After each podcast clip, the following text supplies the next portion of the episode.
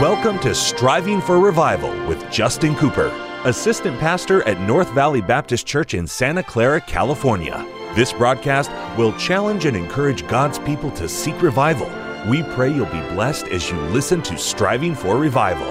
Welcome to the Striving for Revival radio broadcast. This is Pastor Justin Cooper coming to you today from the KNVBC studio at the North Valley Baptist Church in Santa Clara, California. My, what a privilege we have to join you on the broadcast today, and what an honor is mine to take the King James Bible and to share with you some eternal truth from the very Word of God. I'm looking forward today as we continue in our study of First Corinthians, and we're in chapter 1. This will be our third study in this first chapter, the opening chapter of First Corinthians. Now, if you've missed any of our Bible studies, you can catch those via the podcast, and I often encourage you, if you've not done it yet, to go and subscribe to Striving for Revival, the podcast. You can find that wherever you find your other podcasts Become a subscriber, then you'll have access to every archived study that we have done. You can listen, re listen, you can pause and rewind, fast forward. But that way, if you miss us when we're on the radio, now I encourage you, stay tuned to the radio, but if you miss it, you can catch us there on the podcast. You know, God is so good, is He not?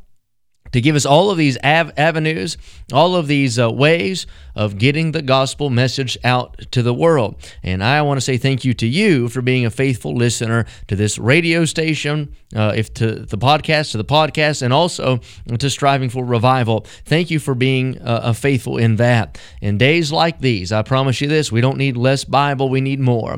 We don't need less preaching, we need more. We don't need less of the things of God we need more and we want uh, to be a blessing to you and it is a blessing to me to know that you're out there and that you're listening. Before we get into our text let me give you that challenge. Often i challenge you to do three things and i'm convinced it's not just saying these to say these. If you'll do these three things and if i'll do these three things it'll help me stay strong in my walk with god. Number one pray. I don't know about you but prayer is hard work the flesh does not desire to pray. It is work. It is warfare. I battle sometimes in prayer, and so do you. It's wonderful, though, prayer is. You have to make yourself pray. Pray. Don't just sit there and just let your mind wander. Don't just utter empty words, but pray, speak to God, have a conversation with the Lord every day. Number two, read your Bible, not just casually, but study to show thyself approved unto God. Study the scripture, read the Bible, see, search if these things are so, and let God speak to you. Dr. Tom Malone would say, read the Bible till you get heartburn. Let God do something in your heart as you read the Bible. Then, number three, here it is witness every day, whether it be in person, on your media, however you do that, over the phone, somehow, some way, get the gospel out every single day. And those three things will help keep you and I strong in the faith and close to the Lord. Today we're going to look at verse number 9. 1 Corinthians chapter 1, verse 9, and I want you to see what it says. God is faithful, by whom ye were called unto the fellowship of his Son, Jesus Christ, our Lord.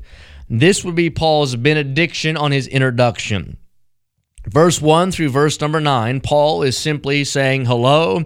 He is howdying with the people. He is just simply introducing the letter.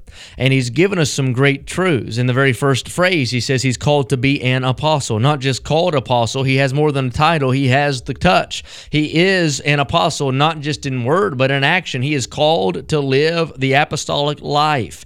And he said it's by the will or through the will of God. He did not choose that as his occupation. He did not simply say, I think I might get into that. God put him in the position.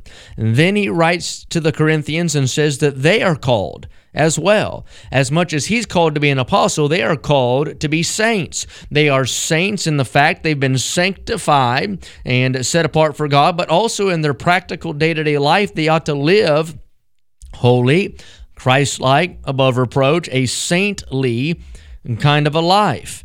And they're supposed to be little Christs, ambassadors for the Lord as they live in this world. In verse number three and four, he says some hellos and this salutation he'll use in other letters grace be unto you and peace from God our Father and from the Lord Jesus Christ. And he talks about how the grace that they have of God was given to them by Christ. And that's true. Christ is the conduit through which all of the good things of God flow into our life. Because of Jesus, we have salvation. Because of Jesus, we have justification. Because of Jesus, we have redemption. Because of Jesus, we have imputed righteousness. Because of Jesus, we get uh, mercy and long suffering suffering and grace and love because of Jesus. Thank God for the conduit through which all the good things flow, and that is the Lord Jesus Christ. Verse 5, it said that in everything you are enriched by him in all utterance and in all knowledge, even as the testimony of Christ was confirmed in you. So they've been blessed with the ability to understand the scripture, but also to be a soul winner and to share the scripture. They've been blessed in knowledge and in utterance, and that testimony is confirmed by and in through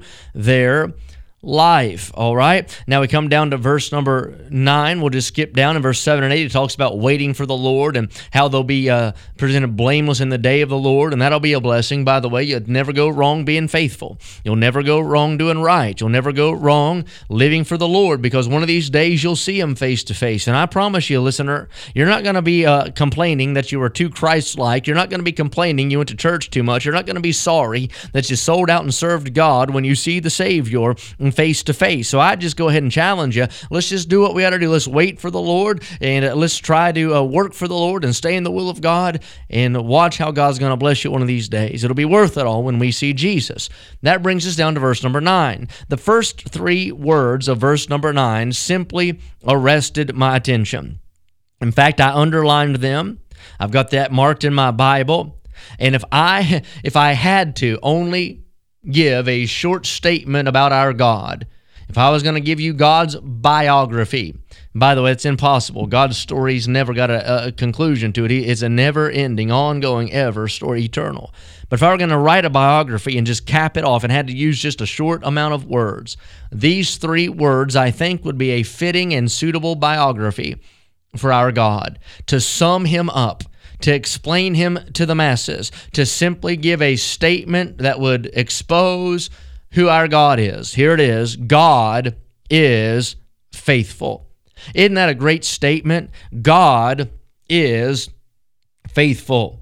God is faithful. On that truth hangs and hinges every everything else that we believe. God is faithful. Everything that I rely on, God is faithful. Everything my hope is built on, God is faithful. All the truth that has uh, transformed my way of life, God is faithful. If God is not faithful, my faith is in vain. If God is not faithful, my salvation's in jeopardy. If God is not faithful, my prayer life might be futile. If God is not faithful, how do I know that His Bible is true? But here's the good news, neighbor God is faithful. What is faithful? That is dependable. That is trustworthy. That is reliable. That is one you can lean on. That is one who is there. He is on time all the time, never a moment when He's not. God is faithful. God God is faithful. It does not say that God can be faithful. It does not say God will be faithful. It does not say God might be faithful. It's a definite statement. God is faithful. That word is in our King James Bible is italicized. It's there. It ought to be there. It's perfect.